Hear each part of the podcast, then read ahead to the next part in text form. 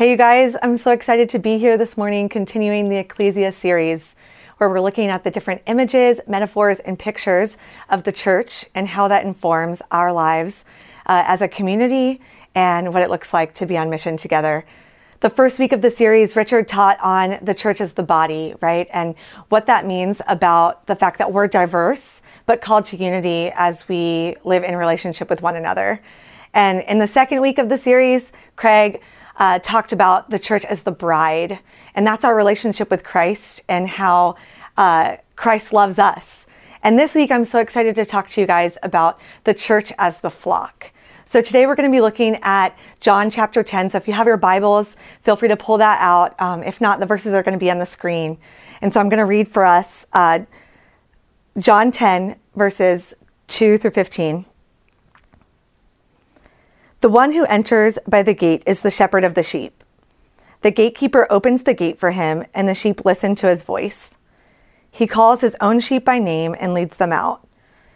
When he has brought out all his own, he goes on ahead of them, and his sheep follow him because they know his voice. But they will never follow a stranger. In fact, they will run away from him because they do not recognize a stranger's voice. Jesus used this figure of, of speech, but the Pharisees did not understand what he was telling them. Therefore, Jesus said again, Very truly I tell you, I am the gate for the sheep. All who have come before me are thieves and robbers, but the sheep have not listened to them. I am the gate. Whoever enters through me will be saved. They will come in and go out and find pasture. The thief comes only to steal, kill, and destroy. I have come that they may have life and have it to the full. I am the good shepherd. The good shepherd lays down his life for the sheep. The hired hand is not the shepherd and does not own the sheep. So when he sees the wolf coming, he abandons the sheep and runs away. The wolf attacks the flock and scatters it. The man runs away because he has a hired hand and cares nothing for the sheep. I am the good shepherd. I know my sheep, and my sheep know me. Just as the Father knows me, and I know the Father, and I lay down my life for the sheep. Okay, so first, I want to acknowledge the big elephant in the room here, and that is that we are a church in the middle of a big city like Jersey City, next to an even bigger city, New York City, right? So, what on earth do sheep and shepherds have to do with us? If you're asking yourself this question, just know you are not alone. I had the same question. So, what I'd love to do is zoom out and talk a little bit more about the context of this passage and the context of sheep and shepherds. So, to start, the Bible mentions shepherds or shepherding, shepherding, over 200 times, and this particular passage is based off of an Old Testament passage where it talks about God as the shepherd. Um, in this passage, Jesus is talking to the religious leaders of the day, the Pharisees. And to me, this is what's so interesting about this passage because the religious leaders of the day, the Pharisees, Jesus is talking to them. So the Jewish people at the time, they're the church, right? He's talking to the then church about the church. Um, and while shepherding used to be a really prominent role, especially um, during the Old Testament time, by Jesus' time, agrarian culture had become more and more important, which meant that shepherds had become more low class and coarse, especially in view of the Roman Empire. So that's the context of shepherds. Now, when we move over to sheep, we see that sheep are mentioned over 500 times in the Bible, more than any other animal. Uh, and if you're like me and you didn't grow up on, on a farm, we are going to need some fast facts about sheep. So um, I did some research for us. And the first thing that we need to know is that sheep are flock animals. Uh, they're designed to live in a pack and community. They have this quickness to flee and panic, especially in the face of danger, which means they're especially um, designed and um, have this natural inclin- inclination to follow a leader or a protector. Um, sheep have great facial recognition of, uh, especially of humans, but quite frankly, uh, when it comes to making good decisions, sheep don't have the best skills there, even um, in making good decisions around necessities like food and shelter and water. So, in short, in order to survive, sheep really need a shepherd that they can follow. And while this parable is pretty vague in the beginning of the text, Jesus becomes more and more explicit as he continues to explain to the Pharisees what this means what this all means. And so we know from reading it that God is using this image to show us that Christ is the shepherd. um, which ultimately means that in this picture, we, the church, are the sheep. So, if I'm being honest, when I read those facts about sheep and how they're unintelligent animals and kind of useless when left to their own devices, there's a part of me that wants to dismiss the flock image entirely. Sure, I like the idea of a good shepherd, but um, the idea of following someone else's guidance uh, because I can't make my own good decisions um, because I'm not smart enough, I don't really love that part, right? And I think it's important that we ask the question why? Why do we reject this idea of following a shepherd even when it's described as good? Now, I think we might react strongly against this because we think we're smarter than this image. We think so highly of ourselves, uh, which makes us think that we're not like these dumb sheep, right? We don't, we're the one sheep that maybe doesn't need to follow a shepherd or need other sheep. Um, we think that we understand our needs better than anybody else does. And that makes us think that we're the exception rather than the rule. And it makes us think that we're smarter than God, uh, even in these scenarios. But if we're honest, we can admit that there's a lot we don't know about our needs. After all, we can't predict the future. And our pride, our pride blinds us from truly understanding, and it causes us to overestimate and overvalue our own wisdom. And it doesn't really stop there. Our pride tells us the lie that we don't need people. After all, we're so smart, right? Uh, and in the event that we actually have this realistic understanding of what our needs are, our pride stops us from asking for help. It's this one-two punch with devastating, uh, devastating results that really just leaves us alone and isolated. Or maybe we reject and react against this because we value our independence more than we value almost anything else. The idea of following a shepherd, feels like we're being restricted, right? That we're being asked to live by a rigid set of rules that somebody else made. Um, we want to do what we want, when we want, how we want, the way that we want, right? And in this independent Western world, we are so consumed by the idea of individualism and the idea of freedom and independence. Um, we've heard that word thrown around a lot this year, right? Freedom, um, that our freedoms are being stripped away by this or that thing. And I think we value freedom and independence because the alternative, dependence, quite frankly, it scares us.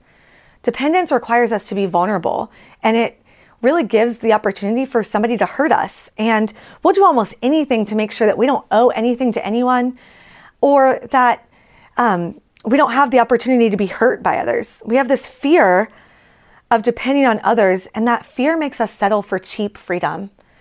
Cheap freedom is where we keep everybody at a distance, but we call it independence. But really, that leaves us and others alone, unhappy, and in serious need of help and direction. What if real, true freedom is found in understanding how we were designed and living that way? What if we have to we have something to learn from these unintelligent animals? In other words, what if freedom is actually found in this image of the church being the flock and that what if freedom is found in following our good shepherd and not rejecting him? What if freedom is found in God telling us how he designed us to live with him and others? And as Jesus said in verse 10, that we might have life and have it to the full. This passage is about the relationship between a good shepherd and his flock. It shows us what it's meant to look like. And the, being the church means that we follow Christ. He's our shepherd. And in this passage, Christ shows us that there are three things necessary to follow him. The three things are we need to know his voice, we need to follow his ways, and we need to be the flock together.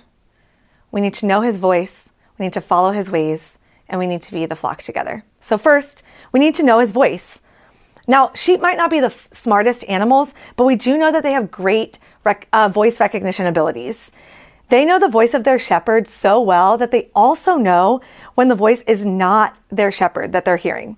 And in verses four and five, Jesus is talking to the gatekeeper and he says, When he has brought out all his own, he goes on ahead of them, and the sheep follow him because they know his voice. They will never follow a stranger. In fact, they will run away from him because they do not recognize a stranger's voice.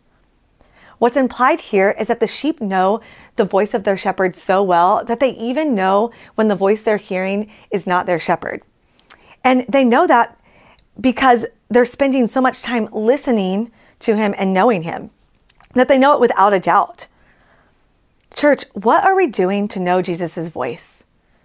Are we spending time in scripture and in prayer to hear what God has to say to us? And once we know God's voice, that's when we really, really start to more easily identify the thieves and robbers and hired hands that Jesus is talking about in the text. These are the idols, the things that we love more than God that we think are going to fulfill us, but ultimately end up stealing our joy and leaving us empty. This can be a lot of different things, but sometimes it's our work, right? Um, maybe it's a relationship, a dream, whatever it might be for you. These are the things that the enemy, the thieves, the robbers, and the hired hands, these represent what the en- enemy is trying to do to steal, kill, and destroy us. Church, what are we doing to identify the thieves, robbers, and hired hands in our lives? And once we've identified them, what are we doing to run from them, just like it talks about in the text?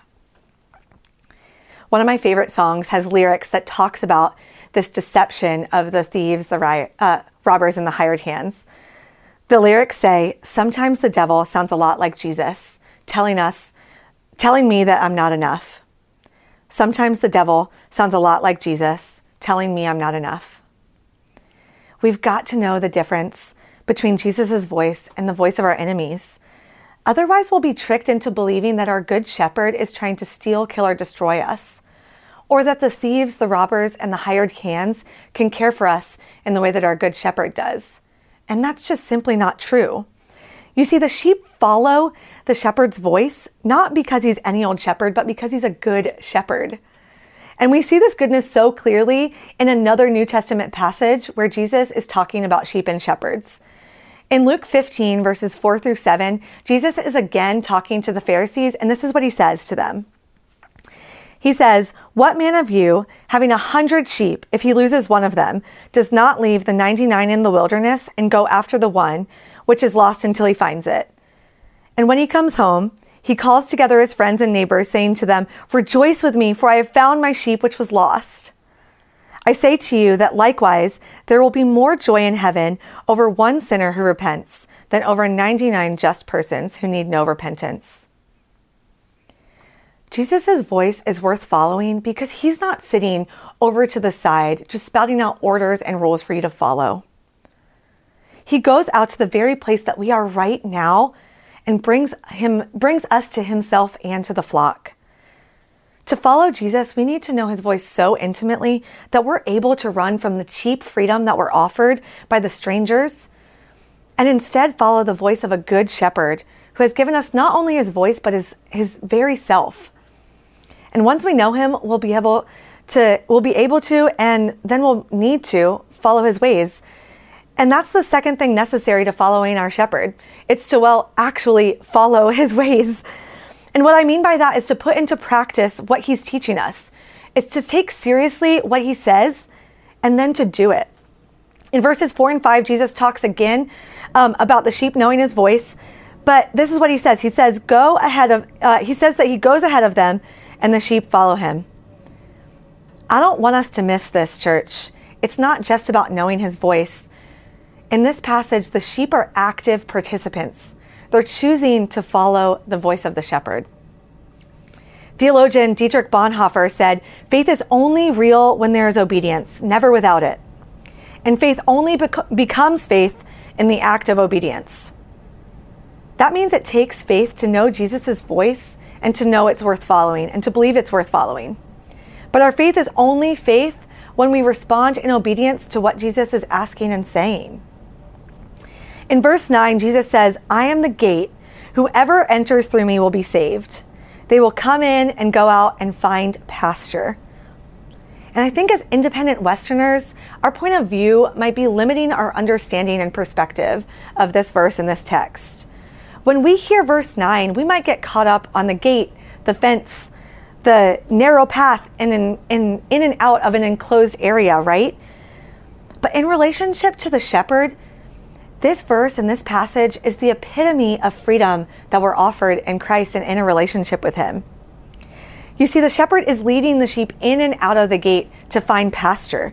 He's going ahead of them to show them where they can find not just the things that they need, like shelter from midday heat or water or food. He's showing them where they can have a pasture, where they can find delight. See, the gate and the fence aren't traps. Uh, they're protection from the environment that the sheep aren't meant to live in. The place where there's wild predators, the scorching sun, um, even lakes where they can drown, the environments that they're just not made for. The sheep aren't trapped. They were free because they were living in an environment where they were made to live and following a shepherd who cared for them so much that the shepherd ori- orients and builds his entire life around not just meeting their needs, but leading them into a pasture where he can delight with them, where they can be with him. And that's the same for us. The Bible is our guide or our manual on how God designed us to live. It's not a book meant to stifle us um, or a book of rules to take away our freedom. God made us, and therefore He knows what we need. And He's a caring Father who not only knows what we need, but delights in caring for us and knows how to take care of us if we're willing to let Him by responding in obedience to what He says. And because us, He loves us so much, He didn't leave us in the dark, right? He gave us His word in the Bible, but He went further to give us Himself in Jesus. God designed the church to, yes, be a bunch of sheep who individually know His voice. But He designed us to be together and to respond together in following his ways. That's what makes us a flock. And that's why the third thing necessary to following Christ is that we be the flock together. This picture of the church is the flock, and I think that's really important for us to talk about today. It's not about one singular sheep, that's not the image of the church. God meant for us to be together, and we aren't designed to be alone or isolated. Um, or living in complete independence from other people. We know that because of this passage and what we know about sheep. Just like I mentioned earlier, sheep are gregarious animals. They're made to live in a group together. They're made to help one another and protect one another. But we also know that sheep are prone to wander. Left to their own devices and without a shepherd, they can easily wander off from the flock. But that's really dangerous for sheep because it makes them easy prey for predators and thieves and robbers, like we talked about. And what's interesting is that even uh, with their own good ideas, they can wander off and that could be dangerous. For instance, they can wander off to the lake to go get a drink of water, but they don't understand how far to wade into the lake and they can cause themselves to die and drown. So, honestly, it's best for sheep to st- stick together with their flock and with their sheep and with their shepherd to not wander off. Church, the fact of the matter is, is that sometimes, just like sheep, and just like the sheep in the Luke 15 passage, we are the one that wanders off from the 99. We know Jesus' voice, we follow his ways for a while, but we become distracted. We get distracted by lots of things, and sometimes that's our career. Sometimes in a year like this, it's incessant news watching or doom scrolling. And sometimes we get distracted by good things, right? It's not always bad things. Sometimes we're distracted by all the different activities and needs of our growing family, right? And just like Craig said last week, this year has exposed a lot of suffering and injustice. And a lot of these injustices have caused us to feel like we're alone or that God is distant or to question why suffering happens at all. Maybe for some of us, it's caused us to question or forget our faith. And in some cases, it might have caused us to walk away from God entirely. But the good news is that God knows we are sheep. He knows we are prone to wander, and that does not stop him from being our shepherd. Our inability to be faithful does not change his covenantal faithfulness to us. God's faithfulness to us has never depended on our faithfulness to Him. And God's love and faithfulness to us is not just to individual sheep, but to the whole of the flock. God wants all 100 of His sheep because He's designed us to be the flock. And when one is missing alone or has wandered off into the wilderness, the flock itself is incomplete. And because of that, when we wander, God does what is necessary to bring us back. He's faithful to each of us individually, but He's also faithful to the flock. And He knows each of His sheep by name, and He knows when they're lost. He knows your name. He sees you when you are lost. You are not forgotten by Him. He does not stop searching for you. He's, it's just not a part of His character to do that. And it may not feel like He's going after you in the wilderness, trying to find you, but He is because He promises that He is, and He's a promise keeper. And He does not keep His promises begrudgingly or with a cold disposition waiting to tell you off the minute that he finds you. He is joyfully faithful. He rejoices over his flock being whole and a community together to the point of celebrating and throwing a party for others when rejoicing and inviting others in to rejoice. Which means our knowing his voice and following his ways is not meant to be done as a solo sheep. We're not meant to do that out in the woods all by ourselves. It's meant to be done in the flock, in a pasture, with our shepherd, in relationship with him. When Christ goes out and brings us in, it's not just for himself. He brings us into a community with him. That's the beauty of the image of the church as the flock. Christ loves us that much. And when we get him, we get community and family too. Our good shepherd invites us mere sheep who are prone to wander ourselves, into celebrating with Him and to be a part of celebrating when He brings back the one in our flock who has wandered off. In John 10, verses 14 and 15, Jesus gets the most explicit here about what all of this really means for Him to be a good shepherd and for us to be the flock. He leaves no room for the Pharisees or us to not understand. He says, I am the good shepherd. I know my sheep, and my sheep know me. Just as the Father knows me, and I know the Father, and I lay down my life for the sheep. This passage is about our relationship with Christ. It's a picture of that. Christ was willing to do what was necessary to lay down his life for us, his sheep, so that we might follow him and have life. Christ is the opposite of the thief who comes to steal, kill, and destroy. He's the opposite of the hired hand who, at the first sight of danger, runs and scatters the flock. Christ willingly put himself in the face of danger, in the hard circumstances. He took on the punishment, the torture, God's wrath, and death so that we might have life and life with him to the full. So that he could be our good shepherd who leads us in green pastures in relationship with Him. Freedom and life to the full is found in daily following Christ in and out, in and out of the gate into the pasture with Him. Church, to follow Christ is not about a bunch of good, uh, doing a bunch of good things in order to graduate from being a sheep so that we can be our own shepherd. It's not about some sort of formula where we maximize and add up the, the amount of good things that we can do, the right things that we can do, and subtract out um, all the wrong ones or the bad ones. To follow Christ is to acknowledge that we are mere sheep designed to follow, that we need, we, we are so in need of a shepherd, and that in Christ we have that good shepherd. To follow Christ is also to wrestle why, with why that's really hard, right? To be the church is to respond to the one who knows us by name, who seeks us out, and lays down his life for us. To be the church is to know that we are better together as a flock than individual sheep out in the wilderness alone. Hope Jersey City, let's be a flock that knows Jesus' voice. Let's be a flock that follows his ways.